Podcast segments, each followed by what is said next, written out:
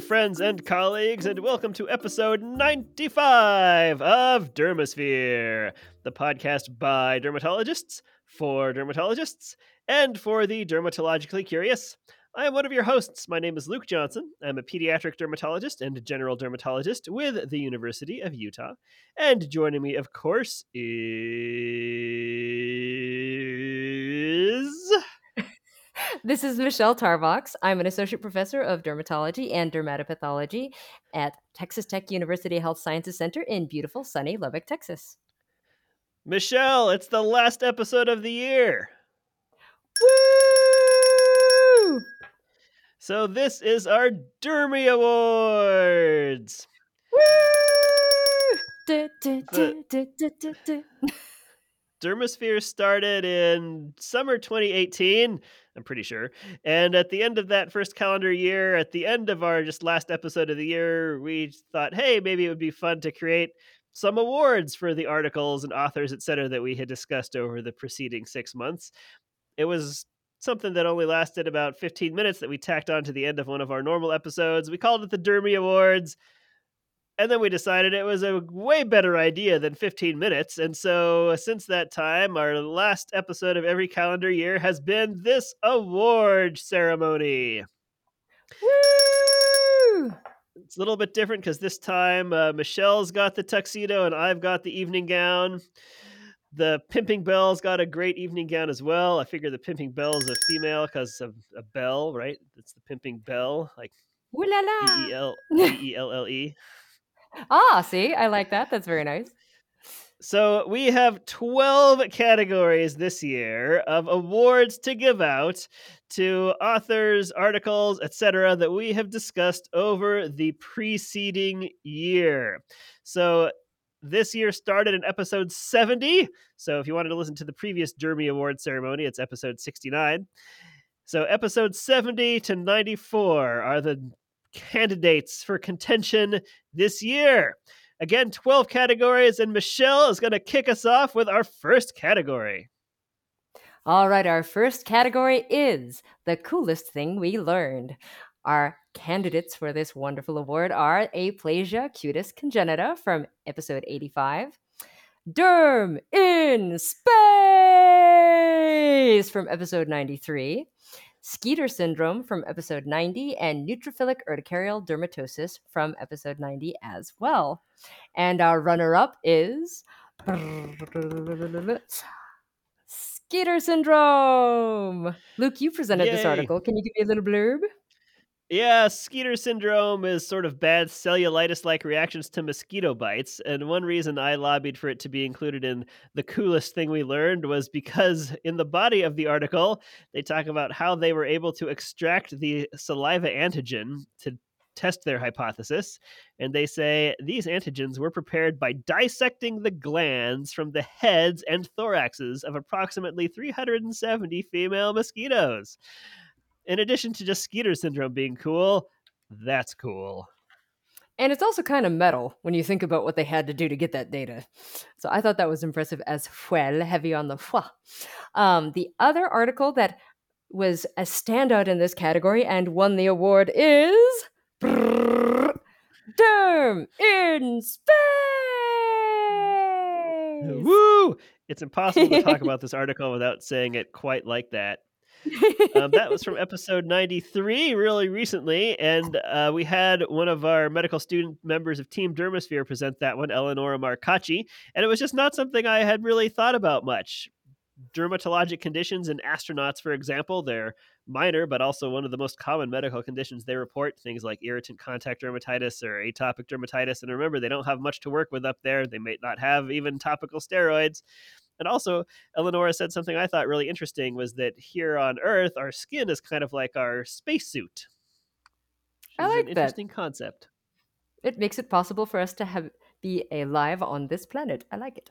Our next category is going to be presented by Luke. Yes, so congratulations to our winners and to all the nominees. Our next category is Most Zeitgeistian Article. Michelle, as the potential German speaker among us, what the heck is Zeitgeistian? Ah, die Zeitgeist. So Zeit is time, and Geist is like spirit. So what's really cute is if you go like uh, to anywhere in a German speaking country um, around Halloween, they have the Geisterbahn, which is like a haunted house. But spirit of the time is what the zeitgeist means. So it's the spirit of the time or the thing that's sort of in keeping with the current spirit of things going on in the world. Very current and interesting. And Zeitgeistian is And not a word. We just made it We up. made it up. So, most Zeitgeistian article. The nominees, there's four of them, are from episode 70 COVID boosters, mix and match for victory. From episode 81, the Disney Princesses article, wants an attractive face, enlarge your eyes, shrink your nose and mouth. From episode 76, nicotinamide for NMSC prophylaxis. And from episode 78, people don't like how they look on Zoom. Those are our nominees. And our runner up is people don't like how they look on Zoom. So this Michelle. is an article. Yes. I was going to say, you're more cosmetically oriented than I am. Yes. So this is an article that we actually um, went over to discuss how people have had more interest in cosmetic services since the pandemic. And some of this has been attributed to the fact that more than any time in history, we have been um, forced to gaze upon our own visage for many, many hours in a day, often from a quite unflattering angle from below. And so in this article, we discussed with Dr. Kim Nichols, who's a guest on our show and was a lovely guest, that basically the popularity of video conferencing and their use, especially for extended periods of time, can have a deleterious effect on people's self concept and can potentially drive them to seek cosmetic um, types of services, especially ones directed at addressing things that are worsened by the bad angle typically utilized by these kinds of video conferencing services, like double chins and skin laxity and things such as that, or periorbital darkness or hollows. So, uh, this is an important thing about human psychology. We in our modern world are increasingly facing stressors and pressures that have never existed for humanity before. Until the past 10 years, you know, video conferencing was a thing that we all saw in movies about the future when we were, you know, growing up with the, the Jetsons or something like that with the teleconferencing. But the amount of time people spend on these things can potentially impact their self worth, especially as they're confronted with their own reflection for long periods of time. So I thought that was very well done. And uh, it was a nicely done study that looked at how people's focus of attention changed on video calls. There were also some ameliorating things suggested, as well as um, potential corrections for some identified problems. And the chief author, Toni Pikoos, later came on to talk to us about some of her other research on body dysmorphic disorder. Also, even though I'm not sure if I agree, but some people are saying the pandemic is over. Maybe it is, maybe it isn't. I'm just not sure if I agree. Um, Zoom is definitely still happening. So, definitely a good winner for most Zeitgeistian article. But the number one winner is also cosmetic the Disney Princesses article. Do you want an attractive face? If so, you should enlarge your eyes and shrink your nose and mouth. This is another thing that touches on our modern technology and how it may be affecting our self perception. And one of the things they identified in this study, which they utilized uh, patients' photographs and collage presented to different individuals for a fixed period of seven seconds. And the, the participants were to indicate the most attractive photo of a model in the presented collage. In this study, they found that facial attractiveness increases with enlargement of the uncovered eye surface, as well as a reduction in nose and lip size. Now, one of the things I wonder about with this is is there an impact with certain social media filtering devices that tend to do exactly that modification? They tend to make the eyes larger in size relative to the rest of the face. They tend to alter nose and lip size to make those more accustomed to the ideal. Um, they also talked a little bit about face shape, which is also potentially alterable by these platforms that start to make people look more like cartoons than humans. Um, so I think that this is something that we need to be cognizant of. Cosmetic surgeons, dermatologists, and plastic surgeons have also noticed an uptick of patients actually bringing in a picture of themselves with a filter applied and asking to be made to look like their filtered image. So I thought that that was very well done. And uh, the chief authors both have the same last fantastic name, Mateusz Przylipiak and Andrzej Przylipiak. I'm not sure if I said that properly, but I thought they did a great job. Yeah, these filters can make people look literally like cartoons because if you think of Disney princesses, for example, and then like anime, big eyes, small nose and mouth. hmm And hopefully, it's a sign that perhaps the pandemic is over since COVID boosters mix and match for victory did not win the category of most Zeitgeistian article. We're hoping that the zeitgeist can move on from COVID and on to something more interesting for everyone. Like Our next Disney category- princesses. I, I mean, if you gotta have something to look at, a Disney princess isn't bad. So I know we've said the word Disney like six times so far in this podcast. We should be sponsored, but we're not. Hashtag not. Hashtag not sponsored by Disney, although I do enjoy their parks. Coolest author name is our next category. So Before I actually move, so picked- s- s- Oh, before we move on, as long as we're talking about sponsorship, um, my wife says whenever we mention something like that, we should say not sponsored yet. you know, I mean, you you don't know. Disney may have a great interest in dermatology, and it brands itself Disney Dermatology. Make yourself look like a Disney princess. It's a cosmetic empire waiting to happen. So move Disney's a funny name. Yeah, okay. Disney is a funny name. Speaking of names that are uh, also growing up, I always thought it was Disnep because of the way that Disney writes the Y. That's what, my son Teddy thought when he was, you know, five years old or whatever. He also called it Disnep. I thought that a lot longer than until my fifth birthday, but I figured out it was just a funny looking Y. Anyway, why not? So the cool the coolest author names is our next category, and I actually picked an author name from our previous article about want an attractive face, enlarge your eyes, shrink your nose and mouth, or impact of face proportions on facial attractiveness. So from that article, one of their authors was Emilia, eh, sorry, Emilia Lubowicka. And that looked so much like Lubbock that I was like, I have to pick that one. So Emilia Lubowicka is one of our first potential candidates for the coolest author name. Also included are Dawn Queen. This was from the article Patients Like Young Prompt Dermatologists, we reviewed in episode 74. And then we had a suite of sweet names that our very own Luke Johnson saw and eyeballed on this ar- on this single article and as a suite of names it was just too breathtaking to ignore. So to begin the suite we have the inestimable name of agatha vanderclaw which if i was ever going to have a nom de plume i might pick that to write murder mysteries under agatha vanderclaw because it just sounds like somebody who uh, lives in a mansion and you know there's fog there all the time for some reason. There's always some kind of wolf howling in the background and the moon is always behind it no matter what time of day it is. So agatha vanderclaw in the same article, Matthew D. Snape, love that, and Saul N. Faust. And this was from the article COVID Boosters Mitch, Mix and Match for Victory. Victory! So, who shall claim victory in this category, Luke? Well, our first coolest author name, the runner up, is Dawn Queen. Also sounds like a character name in a very cool, like post apocalyptic teen novel. I think I might have to write that. So, Dawn This is Queen. D A W N Queen, like perhaps the Queen of the Dawn. It's great. Exactly. See, or Queen of the Dawn, also a great, uh, you know, Agatha Vanderclaw's next bestseller is going to be called Queen of the Dawn. So she is the runner-up, Miss Dawn Queen, and then the winners are, as a group, Agatha Vanderclaw, Matthew D. Snape, and Saul N. Faust for COVID boosters mix and match for victory. They were victorious and won. Very nice. I just thought that those names altogether sounded like a group of supervillains. Agatha Vanderclaw, Matthew Snape, Saul Faust. I'm sure all of you are very nice people and not supervillains, but a, a cool group of people to be on that article. Mm-hmm. I love that. All right, our next category is category number four, is our most intellectually interesting article category. So we talk about a lot of articles, and these are the ones that we found most intellectually interesting. So in episode 78, we discussed that bile acids inhibit interleukin 17. Perhaps that's how they might work for psoriasis, for example.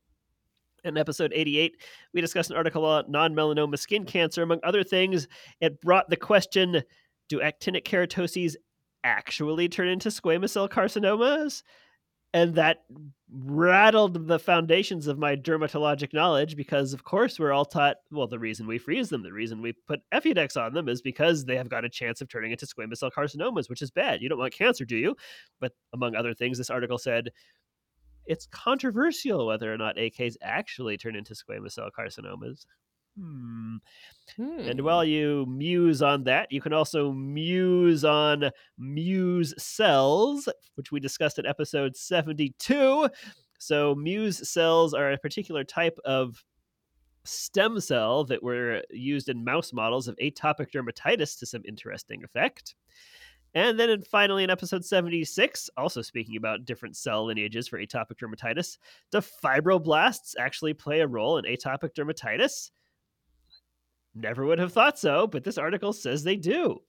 So our runner-up for most intellectually interesting article is Muse cells. Michelle, you nominated this one. Yes, the uh, the Muse cells are uh, potentially a therapeutic target that we might be able to look into in the future to help kind of address some of the problems with atopic dermatitis. So these are multilineage differentiating stress in stress enduring cells. They're a type of pluripotent stem cell that might have the potential to treat inflammatory skin disease and maybe a therapeutic target for that. Um, they potentially could alleviate scratching symptoms and reduce epidermal inflammation through their expression of the um, different anti-inflammatory cytokines and i thought that it was a very interesting uh, article it was very well done kind of basic science it was a little bit you know in depth to go through in a short period of time, but I thought that it was a very interesting article. Did you have any um, ex- exciting pieces of wisdom about it? I do not. Nothing more exciting than you. Oh my goodness. Well, I thought it was cool that they were actually able to have anti inflammatory effects in uh, healing wounds, and they were also able to antagonize some of the inflammation that can be engendered by lipopolysaccharide and induced uh, pathways in human cells. So, very interesting potential therapeutic agent for the treatment of atopic dermatitis. I do kind of like Muse the band. I do like them. I like them very much. There's a couple of really cool songs that they sing. There's one of uh We Will Not Fall." Yeah. yes, that one. Of. Okay, but our winner and most intellectually interesting article is fibroblasts and atopic dermatitis from episode 76. Michelle, another one that you nominated. You want to tell us mm-hmm. why this should be the winner? Of course. So, the fibroblasts article was really interesting to me because of the fact that you don't think about fibroblasts playing any kind of role in the development of atopic dermatitis. We kind of tend to conceptualize it as a condition caused by inflammation and expressed through the keratinocytes. But in this study, they actually found that in human atopic dermatitis skin samples, the human atopic dermatitis fibroblasts overexpressed CCL11 and that caused perturbation in the IKKB and F kappa beta signaling pathway monoclonal antibody treatment against CCL1 was actually helpful in reducing tissue eosinophilia and Th2 inflammation in a mouse model. And dysregulation of these special fibroblasts, which they refer to as PX, sorry, PRX1 positive, which is for paired related homeobox 1 positive fibroblasts, targeting these actually may be a therapeutic option for patients with atopic dermatitis. So I thought it was very cool because it's sort of foundationally different than how we think about atopic dermatitis, and it may offer also a therapeutic pathway. It's also a nice reminder that the human body and the cells in it and all of their molecules bouncing around are continue to be a mystery and a wonder. We can think we understand something really well and have really good medicines for it, and then something like this comes up and we realize that the frontier is farther away than we thought and i like that as well well another really cool thing about it too is that it shows sort of the way that our knowledge and understanding of these conditions changes over time. We used to think, for example, that psoriasis was a keratinocyte disease. We didn't understand the role of the inflammatory immune system in that disease process. And so we even used to do things like dose the methotrexate for the division time of the keratinocytes instead of knowing that we were targeting the inflammatory cells. So I think as we gain further understanding as to how all of our tissues contribute to these different inflammatory pathophysiology pathways, we might have better targets for therapeutics. Thank you, scientists. You make our lives more interesting through science. Speaking of science, sometimes things that advance science are things that are easily consumable by the masses, such as images. See, it was a long walk, but I got there. So our next category is coolest image. Um, our candidates are longitudinal melanonychia in children. This was an episode 83. Trichoscopy from episode 75, pruritic and dyskeratotic dermatoses from episode 92, and child abuse, uh, child abuse mimics from episode 91. The runner up is longitudinal melanonychia in children. So this was episode 83. We picked this article because it has an excellent representation of the broad and varying degrees of longitudinal melanonychia that can occur in children and still be a benign presentation. It is a striking article because of the wealth of images presented, as well as the ability to pair those with the um, onychoscopy, which is the dermatoscopy of the nail unit itself. I thought that was a great article to keep as a reference as well. The winner in this category is, drumroll please, Luke. Thank you for humoring me. I appreciate it. The update on trichoscopy, integration of terminology by systematic approach, and a proposal of a diagnostic flowchart from the Journal of Dermatology 2022 by authors Mikasi Kinisho, sorry, Kinoshita I think Issei and Muskan Sachdeva. This is an excellent article that has some really beautiful figures for the types of findings you can see utilizing trichoscopy and has a great flowchart for how to kind of analyze those. So I thought this was very meritorious of coolest image. And the nominees that didn't win still had cool images. Remember the pruritic and dyskeratotic dermatoses from episode 92? That was the peacock plumage that you can see on histology. It's pretty cool and then child abuse mimics sort of cultural practices and things that can kind of look a little bit like child abuse but are not also helpful to know. Mm-hmm. speaking of images our next category category number six is the grossest image. And remember of course in dermatology grossest is definitely a compliment. You want to oh be yeah badge of honor. There's absolute even badge gross and micro at aad for example. Um so we have three nominees in this category. Um, trichodysplasia spinulosa dermoscopy was, I'm afraid, our nominee who did not win, but was still gross. Michelle, you're the dermoscopy expert. You want to explain why this one was gross? This one was just such a cool image. So we we picked this one because of the trichoscopic image, uh, because we felt like it could potentially highlight a little bit of trypophobia in some people. So for those of you who don't know what that means, um, which I'm I know everyone knows what that means, but if you if you just aren't familiar or you forgot, trypophobia is like that pathological fear of holes. So it's kind of one of the reasons why. Um, some zombie movies are so scary because there's all these holes in these people's faces and there's images that have been made specifically to activate people's trypophobia which includes our like kind of photoshopping a lotus pod which has like an array of big holes in it onto a person's face and there's actually a lot of memed and viral images that have that kind of um, alteration on them with the intent of making people uncomfortable due to trypophobia which i thought was pretty an interesting way to do that. But the article has some great images. It shows, of course, the clinical first of the trichos- of the trichodysplasia spinulosa, which is caused by a polyomavirus. So we actually had two two images in the, the previous category. Well, the previous category and this category, category related to polyomaviruses, the um, human polyomavirus and the peacock parakeratosis for the pruritic and dyskeratotic dermatosis, and then here the trichodysplasia spinulosa virus. So the clinical images show what you typically see in this condition: papules on the face associated with overlying hyperkeratotic spikes. And then the, der- the trichoscopy or dermoscopy showed perifollicular hyperpigmentation, which was quite significant, along with central white circles and bright white spicules emerging from those holes. So I thought that was a good candidate for grossest image, especially if you suffer from trypophobia. So is it called trypophobia because you're worried you're going to trip and fall into the holes? That's a great question. Um, I think it actually has to do with the the root of the word meaning making a hole, but because like terra painting is also putting a hole in the frontal scalp, but I, or the skull. But I shall look that up, and you um, can proceed with the discussion of who won, and I will update you. Well, our runner-up is from episode ninety-one, bullous hemorrhagic dermatosis. So Woo! this is a condition not fun to have. Be... Interesting to look at.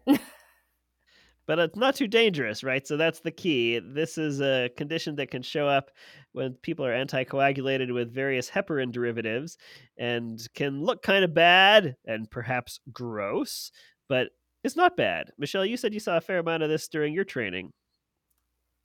Yeah, it's it's really not terribly like I'm I'm so sorry. I was looking up the um, origin of trypophobia and I didn't hear what you just said. I said you saw a fair amount of bullous hemorrhagic dermatosis during your training. Bullous hemorrhagic dermatosis. Yes, I did. Absolutely. So, um, so this condition can occur with anticoagulants, and since I trained at the Cleveland Clinic, which loves to put people on anticoagulants because many, many, many of them have some kind of cardiovascular problem that's being addressed, which often requires the use of these medications, we saw this with we saw this with some frequency. All right. And there was a runaway winner that was obviously the right choice for grossest image, and that was xylazine induced ulcers. Just from our last episode, episode 94, this poor woman was injecting xylazine laced fentanyl into her legs. They were all necrotic and ulcerated from knee to ankle. It was definitely gross, and if we had such a category, it would also have won for worst presumed odor. Blah. I don't think we're allowed to actually put the images up on our website or anything because of copyright, but uh, check that one out and you will agree the grossest image. And just in case you were wondering, so I was correct. So trip, so tripa means drilling holes. So like people used to do that for when people had you know demons in their brain. They used to do that even like a long long long time ago. There are very ancient skulls that have evidence of that. So tripa means drilling holes and of course phobos is fear so that's trypophobia i would be afraid of somebody who wanted to drill a hole in my skull but i, I don't mean, think i'm afraid of poppy seed pods or whatever. I mean who wouldn't you know who wouldn't want a hole drilled on their head right? Um, so our next category is most pimpable articles so i shall have to give the pimping bell her little moment in the sun here. Most pimpable articles. First candidate was cafe au lait screening from episode 90. Um, basically, this described a cafe au lait screening clinic where people could go have their patients looked at and determine if this was indicative of a genodermatosis or something more concerning. And the article gave some good pearls for teasing out whether or not uh, patients' presentation with cafe au lait macules were worrisome for conditions such as neurofibromatosis or Legius syndrome. They also talked about things that aren't cafe au lait macules and the value of some kind of specialty clinic to help evaluate these patients. Uh, another candidate in this was our very nice visit with Shawn Kwatra as he discussed his CME articles about pruritus in episode 73. We also discussed AESOP syndrome. Luke, I think was this yours or was this mine? This one was mine. So this was the funny looking plaque that overlies a neoplasm in the bone, basically. So if somebody has a strange looking reddish, brownish, maybe morphea like spot, especially middle aged to older person, especially on the trunk, you might want to get an x ray of their underlying bone because there could be like a plasmacytoma underneath it. And then they need significant workup. That spot needs to be biopsied. They probably need a bone marrow biopsy. They need a whole bunch of labs to make sure that they don't have like a paraneoplastic sort of cancer syndrome.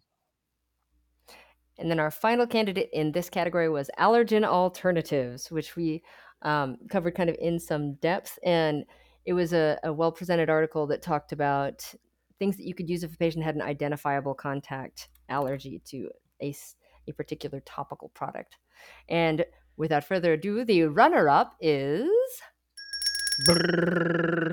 Allergen alternatives. So, Luke, this was your article. Did you have anything you wanted to say about it? Yeah, we discussed this in what we like to call a mini series from episodes 72 to 76. And it starts off by telling you that you don't necessarily have to use this article. The um, North American Contact Group Society, Contact Dermatitis Society, they have uh, resources like an app or a website where you can plug in what you or your patient's allergic to, and then it will come up with a list of alternatives things, you know, shampoos or band aids or whatever they're allergic to that don't have that product. You have to be a member of their group, I think. So it it's like an annual fee if you're an attending physician. It's free if you're a resident. So you might want to look into that.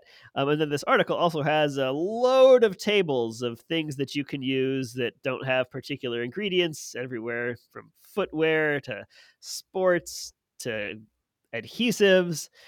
And it was got a lot of stuff in there. So if you've got a patient who's allergic to something, you might want to open that up and tell them what they can use. And of course, if you're feeling like a jerk, you can pimp your residents on, oh, this person's allergic to acrylics. What could they use instead?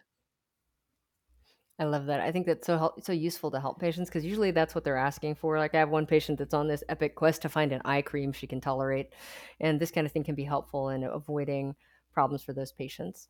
And May I recommend there- petroleum jelly? That's what we've been trying to have her use. She's she's a little bougie for that, and she does not not super super fond of that suggestion. But and then our winner is the inestimable Shawn Kwatra and his CME articles about pruritus. This was a wonderful discussion with Shawn Kwatra. I can't really do his discussion justice. I would urge you to listen to the episode. He's sort of the master of itchiness. I'm sure I this is the definitely title have wants to referred to those articles uh, several times. Um, since then, just while I'm in clinic, especially older people who are itchy without an obvious reason, I think, okay, Shawn was telling me about like this compounded amitriptyline, lidocaine, ketamine cream. Let me remember what that was about, what the percentages were, and there was a percentage of eosinophils that people could have, and if it was higher than that, then he thought they were a good candidate for dupilumab, and if it was lower than that, then it was gabapentin instead. Um, so a lot of good pimpable content and a lot of good clinical pearls and pathophysiology in that article. Plus, it was great to talk to Shawn. He's well-spoken guy and knows a lot about itch, and we've had the pleasure of having him on twice. So thanks, Shawn, for being here, and congratulations on writing the most pimpable article. Woo! All right, That's a pimping on. bell salute for Shawn. Yeah, I, I guess I'll also mention I briefly thought of including a category like coolest guest or best cook guest or something like that, but obviously we couldn't have that category because they're all so great. They all should They're all win. the best. but, Exactly. uh, we've we've had some really great guests on, so thanks everybody for for joining us on the podcast.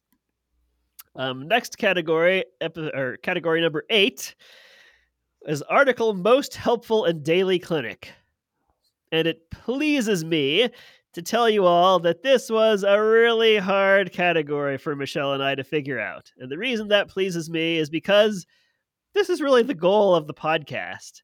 I think it's cool to talk about intellectually interesting articles and stuff like that and things that are just cool. But our really our driving motivation is to bring you stuff that you can use in clinic tomorrow.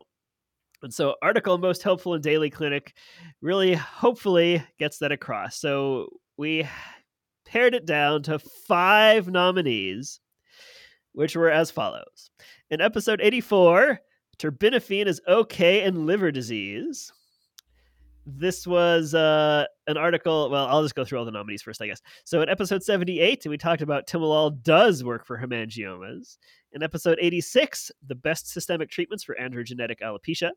Also in episode 86, isotretinoin lab monitoring guidelines. And in episode 79, suicidality decreases while on isotretinoin. So the runner-up for article most helpful in daily clinic is isotretinoin laboratory monitoring guidelines from episode 86. So one of the reasons that the isotretinoin article one is because we just use so much isotretinoin. Plus, because of this iPledge system in the United States, since we have to see our patients every month while they're on it, it's also just like on our radar a lot more than it would be otherwise because we're constantly reminded of it. And this was a Delphi consensus among like 25 or something acne experts from around the world who all pitched in their ideas about what is appropriate for laboratory monitoring. So it's nice to have some guidelines. And basically, what they say is in, it's reasonable to check ALT and triglycerides before you start and at max dose, like after the patient's been taking their goal dose for a month. So if you're looking for a guideline about something to do, that is a good way to start. And again, we do so much of it. That's quite helpful in daily clinic. And then our winner for article most helpful in daily clinic is the other isotretinoin article. Suicidality decreases while on isotretinoin from episode 79. So this was a big data study that looked at tens of thousands of people and found that the incidence of suicidal behavior actually decreases while people are on isotretinoin compared to the general population and compared to themselves both before and after they're on the medicine. It's kind of some interesting nuance there as well like why would it increase again after they're off the medicine which we discussed a little bit about why that might be um, when we discussed that article in episode 79 But I find this quite helpful in daily clinic because I talk about it basically every time now since reading that article with any patient who's going to start isotretinoin. I walk through all the side effects and then I say, finally, there's a warning on the medicine about depression and suicidality. There's been a lot of research into that, and in my opinion, the best and most recent research, meaning this article, shows mm-hmm. that the medicine does not cause an increase in depression or suicidality. And then I say, however, some people seem to get moody on it, which I will say is true just anecdotally. And so if you're on it, we will always ask you about your mood, and we need you to be honest so that we can keep you safe. But this article is great for reassuring people, especially people who have had a history of depression or suicidality, because I do believe the medicine is still safe for those people, of course, with appropriate monitoring. I love it. I also all want right, to briefly right. mention our nominees and why they became nominees. Um, so terbinafine okay in liver disease in episode 84. So sometimes we get nervous about terbinafine, even in people without liver disease. I think the weight of evidence these days says we don't need to be worried about that. And then this article said that even in people with fairly significant liver disease, including just alcohol substance use, for example, as an aside, sometimes we tell people don't drink while you're on this medicine, but this article says it's okay even for people with alcohol abuse disorders. Um, just monitor their labs a little bit more frequently, but you'll probably be fine. Um, Timolol does work for hemangiomas. There's been some back and forth on this. This is one of the nice things about this podcast. I think I've been able to synthesize a lot of this data and talk to some people about it. And so in my head, I came to this conclusion that really the reason why in some studies timolol works for hemangiomas is because of the vehicle and formulation.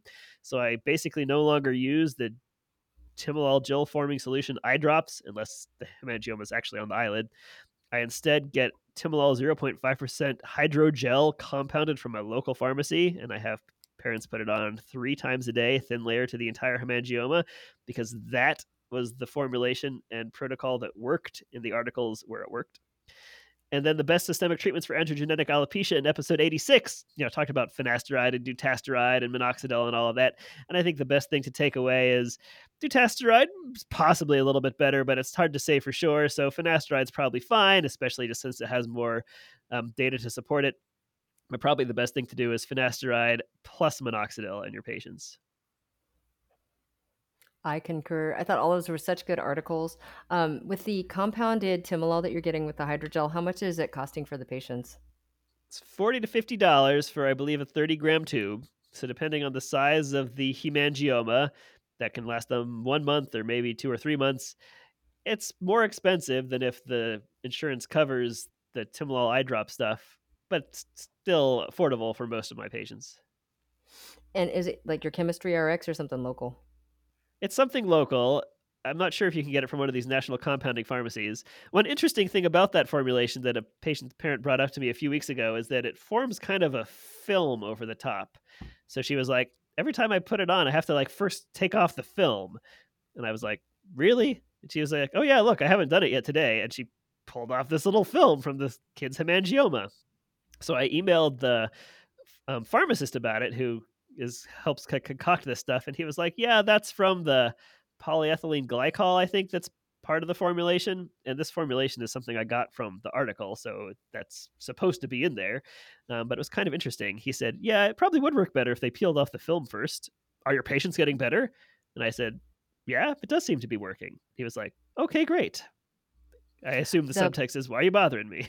the polyethylene glycol um, might also be helpful because it helps things p- penetrate through the stratum corneum, so it might be able to get the drug to the tissue a little better.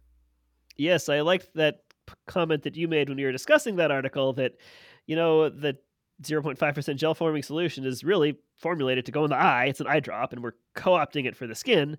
So it makes sense that something that's specifically formulated for the skin with ingredients that can help penetrate through it would work better.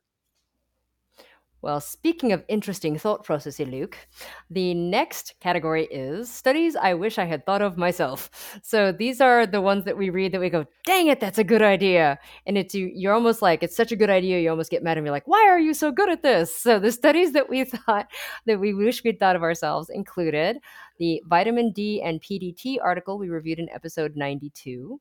This was a very interesting article where it went over the utilization of high dose oral vitamin D pre-treatment prior to treatment with debridement and then photodynamic therapy. And they found in the study that the oral vitamin D Pre-treatment significantly improved actinic keratosis response to PDT with good tolerance and safety.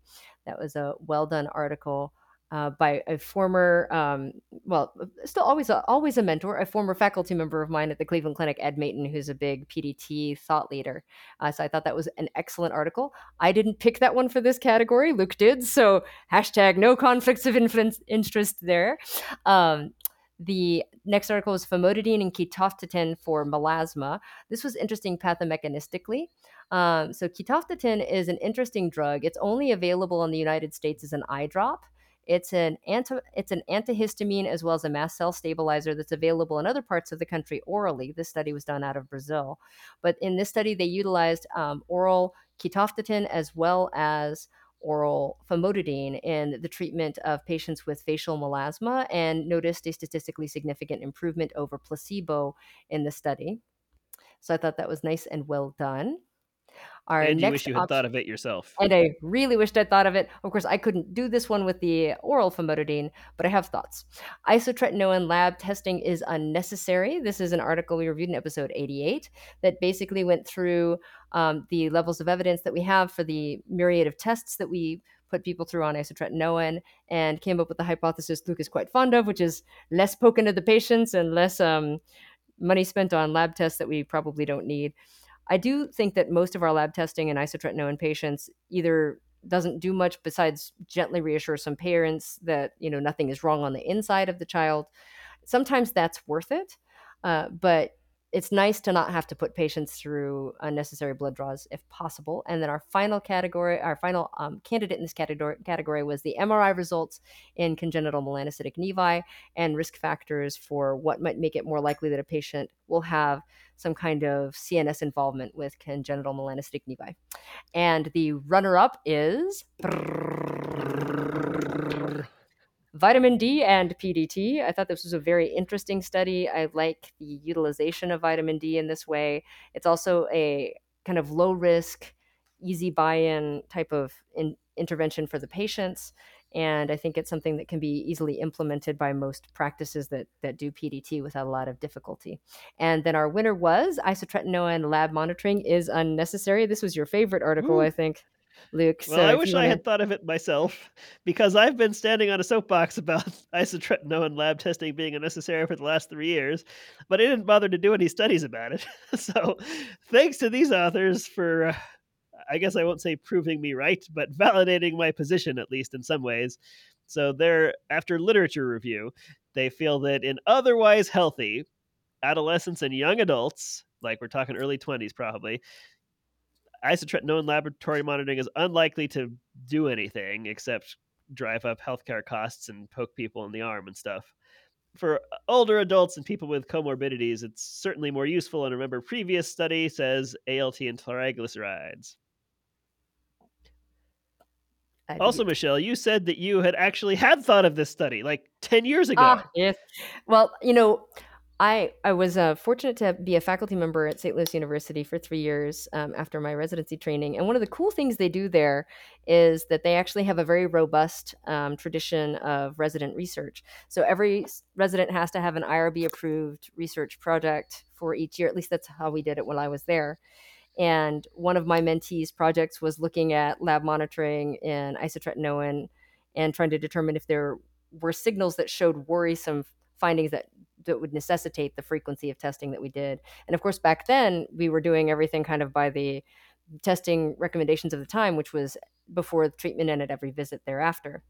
Um, I always try to minimize, like I said, blood draws for patients. And some of the findings that we had in that preliminary research kind of showed us that um, it would probably be safer to or safe to lay off with some of the blood draws in these patient populations.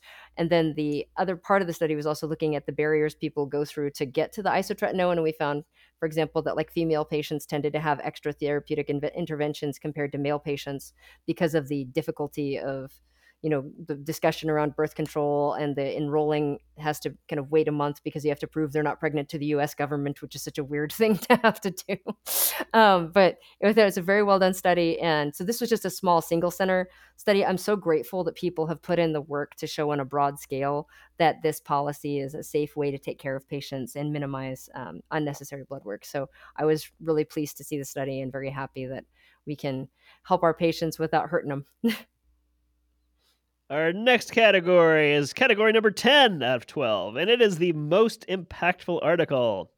Four nominees here Oral Surveillance Study of JAK Inhibitor Risks from episode 79, Baricitinib Trials for Alopecia Areata from episode 87, Cutaneous Manifestations of Child Abuse from episode 89, and Duress Leads to Autoimmune Disease from episode 75. So, most impactful article. Our runner up is cutaneous manifestations of child abuse. Mm. So I don't want to bring us down too much, but I mean, obviously, child abuse sucks, and obviously, it's important for us to recognize it. So I don't like thinking about it. This was a hard article for us to discuss at the time in episode 89, but we're doctors after all. It's part of our job to deal with some tough things sometimes. So being able to recognize it when it happens is important. One of the most important things that came out of this for me is any bruising in a baby before six months, basically, before they can kind of crawl around, should raise suspicion. And I think our eyes are used to just kind of skipping over minor looking bruises because everybody else in the world gets minor bruises. But you shouldn't just skip over them in a, a little baby like that. Yeah, and I thought that also the figures in the article were extremely well done, and the illustrations or, or the photographs, I'm sorry, are an excellent reference for people. I did want to um, applaud the authors for putting this out, putting this out into our literature and uh, utilizing this as a tool and reference for our membership because it's a very important topic. So, um, Jane Grant Kels um, Nina Livingston, and then the primary author was uh, MPH, uh, Catherine Bentivegna, and all of them did a, a, wonderful job in this article. I think it's something that all of us need to be very literate in because we may be the difference between a child surviving or not, you know, in, a, in an abusive situation. So, a, a sad thing to have to know about, but an excellently done article to help us take the very best care of our most vulnerable patients. All right, so on to something more uplifting. Luke, did you Wait have a, a second? We haven't talked about the winner for oh most no! I'm sorry. I got like so I got so emotional and verklempt. I like was like, all right, we're done with that. Next one. No, let's have the winner. Yes, it's a very important thing as well, and also potentially affects children sometimes. So good. so the most impactful article um, is the oral surveillance study of JAK inhibitor risks. I think this is probably the clear winner here because it's caused such a splash in the world of dermatology and rheumatology and probably GI and stuff too. This is the study that got the black box warning put on these new medications, the JAK inhibitors. And we went pretty deep on this discussion and I think at this particular study it's important to go pretty deep on because sort of the top line is patients who were on tofacitinib for rheumatoid arthritis had more adverse outcomes than patients who are on a TNF inhibitor for rheumatoid arthritis. And so now there's this black box warning that says look out for major cardiovascular endpoints and stroke and malignancy and thromboembolism in your patients on JAK inhibitors. But as we discussed in some detail in episode 79, uh, probably the biggest thing to look out for is the demographics. So this study was all patients with rheumatoid arthritis all of them age 55 or over. I believe it's 55. Could have been 65. Um, they were all also on methotrexate in addition to their JAK inhibitor or TNF inhibitor. And so uh, that is a very specific patient population. And does that the, does the risk in that population translate well to, for example, the 17 year old patient I saw yesterday who wants to start a JAK inhibitor? Probably not, would be my argument, and I think would be the argument of a lot of people. So um, it's kind of annoying that this black box warning is just sort of a black box warning on the medicine rather than a black box warning for specific demographics taking the medicine. But most impactful, I think, for sure, uh, this past year. So, in episode 79, if you want to check out our discussion, it's helped me a lot when I'm discussing these medications with patients. Very cool. All right, now we're on to the next category. Sorry about that. And this might be my favorite category because this is a new category and it includes the most important part of Dermasphere. So, you know, Luke came up with the concept of Dermasphere. This is his baby. He invited me to be a, a co host, and I've greatly appreciated the opportunities that that's brought. And our wonderful group of medical students that helps us with things from maintaining social media to um, creating opportunities to work with guest hosts and things like that. Those they're a wonderful part of Dermasphere. The third most important part is our listeners. So our category now is going to honor our listeners, which is our Listeners Choice Award. To do this, we put up some different survey kind of instruments on our social media platforms and allowed listeners to engage and vote for their most favorite um, articles. And the candidates are update on what's the best psoriasis biologic, episode 77. This is actually an update on an article that was previously reviewed that was also an award winning article and discussed how the different psoriasis biologics can be beneficial, what their different strengths are, and potentially how to make the decision of which medication we can choose for each patient. We have a bit of an embarrassment of riches at this point with psoriasis biologics because it's been a very active area of drug development and i'm grateful for that as therapeutics have also been brought forward for other conditions because of that this study looked uh, again more recently at the new bio, newer biologics what's available for use um, first author, April Armstrong, kind of a derm hero to me. I'm grateful for all of her work, and all of the other authors did a wonderful job as well. Their conclusions came out that the meta analysis suggested brodalumab, guselkumab, and ixekizumab and risankizumab were associated with the highest PASI response in both short term and long term therapy. And we also did some analysis of the cost effectiveness of these drugs. Um, the p- position of some of them shifted. Luke, you picked a new favorite. Your previous favorite from the original version of this article was guselkumab, which is Tremfya. That's how we say it so we can remember that it is guselkumab. Kind of reminds you of the Aflac duck. It's Tremfya. So that's fun. And then, Luke, what was your new favorite? I feel like I remember, but I want to make sure. Well, it's kind of a tie now. Risankizumab and guselkumab were both about equally effective and both about as expensive. Brodalumab is about as effective, significantly cheaper, but you have to deal with this like REMS thing because of some suicide um, spikes in the trials that a lot of people feel were sort of untrue. So if you want to go through the brodalumab risk mitigation thing with your patients, it might be the right choice. Otherwise, risankizumab and guselkumab are probably both about the same. Brodalumab is Siliq. I remember that you can go like, "Hey, bro, what a nice Siliq blouse." and then um, risankizumab, of course, is Skyrizi. They named it Skyrizi to keep the risankizumab kind of name in there because it had a lot of positive buzz when it was in its phase one, two, and three trials before it was named Skyrizi. So they wanted to keep that brand recognition, I think, which is I actually asked a rep why on earth they named it Skyrizi. Because it's like, this is a very strange name. They're like, it's because we wanted to tie it to risankizumab. They were like, Do you think it's stranger than Tremfya or Taltz? I mean, these are all weird. They're all weird, but I felt like I felt like Skyrizi sounded like the name of an up and coming rap artist. It's like, hey, little Skyrizi here, or something like that. That sounded very much like an up and coming rap artist, didn't it, Luke? Okay, so the next articles were abrocitinib versus dupilumab for atopic dermatitis out of episode 73. This was a study that looked head to head at abrocitinib versus um, the previously, I, I, think, champion drug of atopic dermatitis, dupilumab.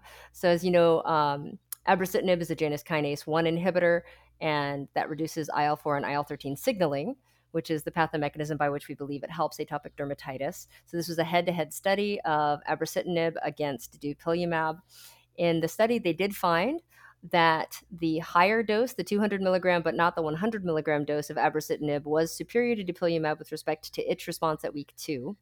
Um, but neither of them differed from, so neither dose protocol, though, differed from dupilumab um, at week 16. So it seems to get patients better faster, which kind of makes sense by the pathomechanism of the two drugs.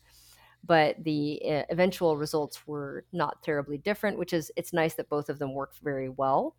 Um, so I thought that was a good review of this newer atopic dermatitis medication. And then, listener's choice also, we had uh, great marks for the oral surveillance study of Janus kinase risks that we reviewed in episode 79, most recently reviewed on this episode of the podcast by our own Luke Johnson. So, what won for listener's choice, Michelle? The runner up was a tie. So we had a tie, a real honest to God tie between abrocitinib versus dupilumab for atopic dermatitis in episode 73 and the oral surveillance study of Janus kinase risks in episode 79. And the winner, Luke, of course, is the update on what is the best psoriasis biologic. So I think people really do appreciate these articles that distill down what the strong points of different drugs in a similar um, class of medications to treat a certain condition are so people can make educated discussions with their patients and help them make a good decision. And remember, this was an update on an article that we had originally discussed in episode 22. And that article actually won the Best Overall Dermy Award back in 2020. So, quite the heavy hitter. We stand right. April Armstrong here. We definitely do that. Uh, our final category is best overall. Woo! And um, the nominees include suicidality decreases while on isotretinoin from episode 79. Again, the oral surveillance study of JAK inhibitor risks from episode 79. Neurofibromatosis type 1 affects income from episode 72. And our discussion with Dr. Steve Feldman from episode 82. And our runner up is NF1 Affects Income from episode Woo! 72. Michelle, you nominated this one.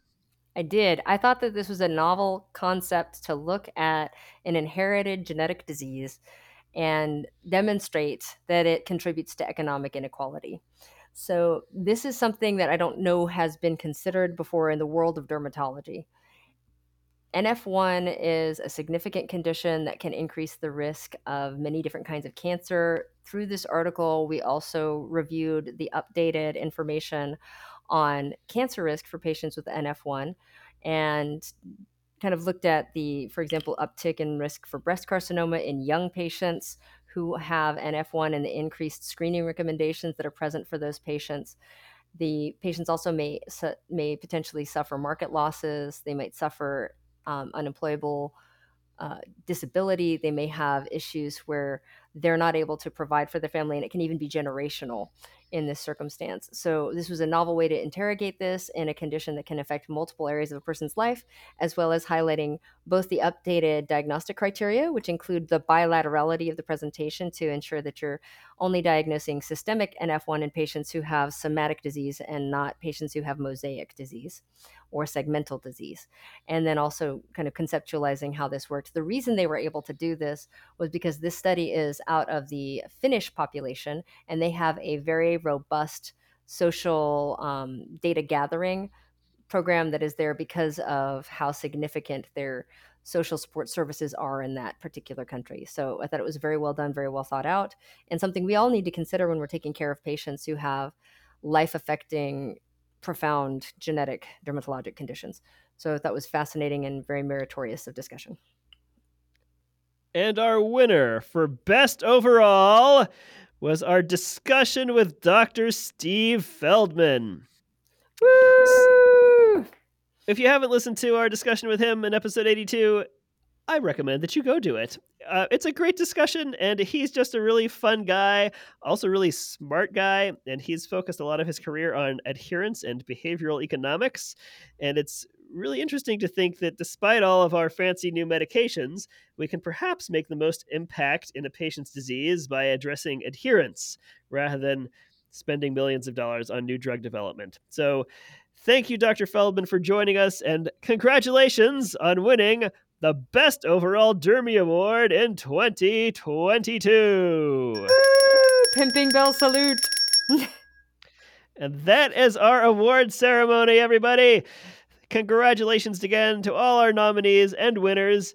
And of course, really, we're all winners for hanging out together and learning about dermatology. And thanks to you, listeners, for joining us today and every day, and for voting in the Listener's Choice Award, of course. And thanks, of course, to our institutions. Thank you to the University of Utah for supporting the podcast, and thank you to Texas Tech for lending us Michelle. We also have an expanding team of medical students who are helping us out with the show. We really appreciate all you guys and what you do. Our staff includes Morgan Dykeman, Guy Kusecki, Eleonora Marcacci, Michael Birdsall, Aparna Nayak, Neha Deo, and Haley Walsh. Thanks very much. If you would like to find a list of all of our winners and nominees and links to all the articles, that's going to be up on our podcast, dermaspherepodcast.com, which also has the rest of our archive as well as links to all of the articles. It is also a good way to reach out and say hello. Another good way to reach out and say hello is to find us on social media. You can find us on Facebook, Instagram, and Twitter. And in February, you can find us in Hawaii. We are going to be at the Hawaii Dermatology Seminar, and we thank them for uh, offering us a booth there. Never had a booth before, so don't know what we're going to do with it. we also have another podcast. Our other podcast is called Skincast. It is a public facing podcast. There are shorter episodes, 15 to 20 minutes each, bite sized content, usually devoted to a single topic or a small group of related topics per episode. Sample topics include contact dermatitis, acne and diet, hyperpigmentation, cosmeceuticals, hair loss, sunscreens. It's a nice place to send patients that have questions about different conditions or treatments, and it's also potentially useful for uh, medical students. Thanks again so much for joining us, guys, and participating in the awards. We will see you in 2023. Woo! In the year 2023.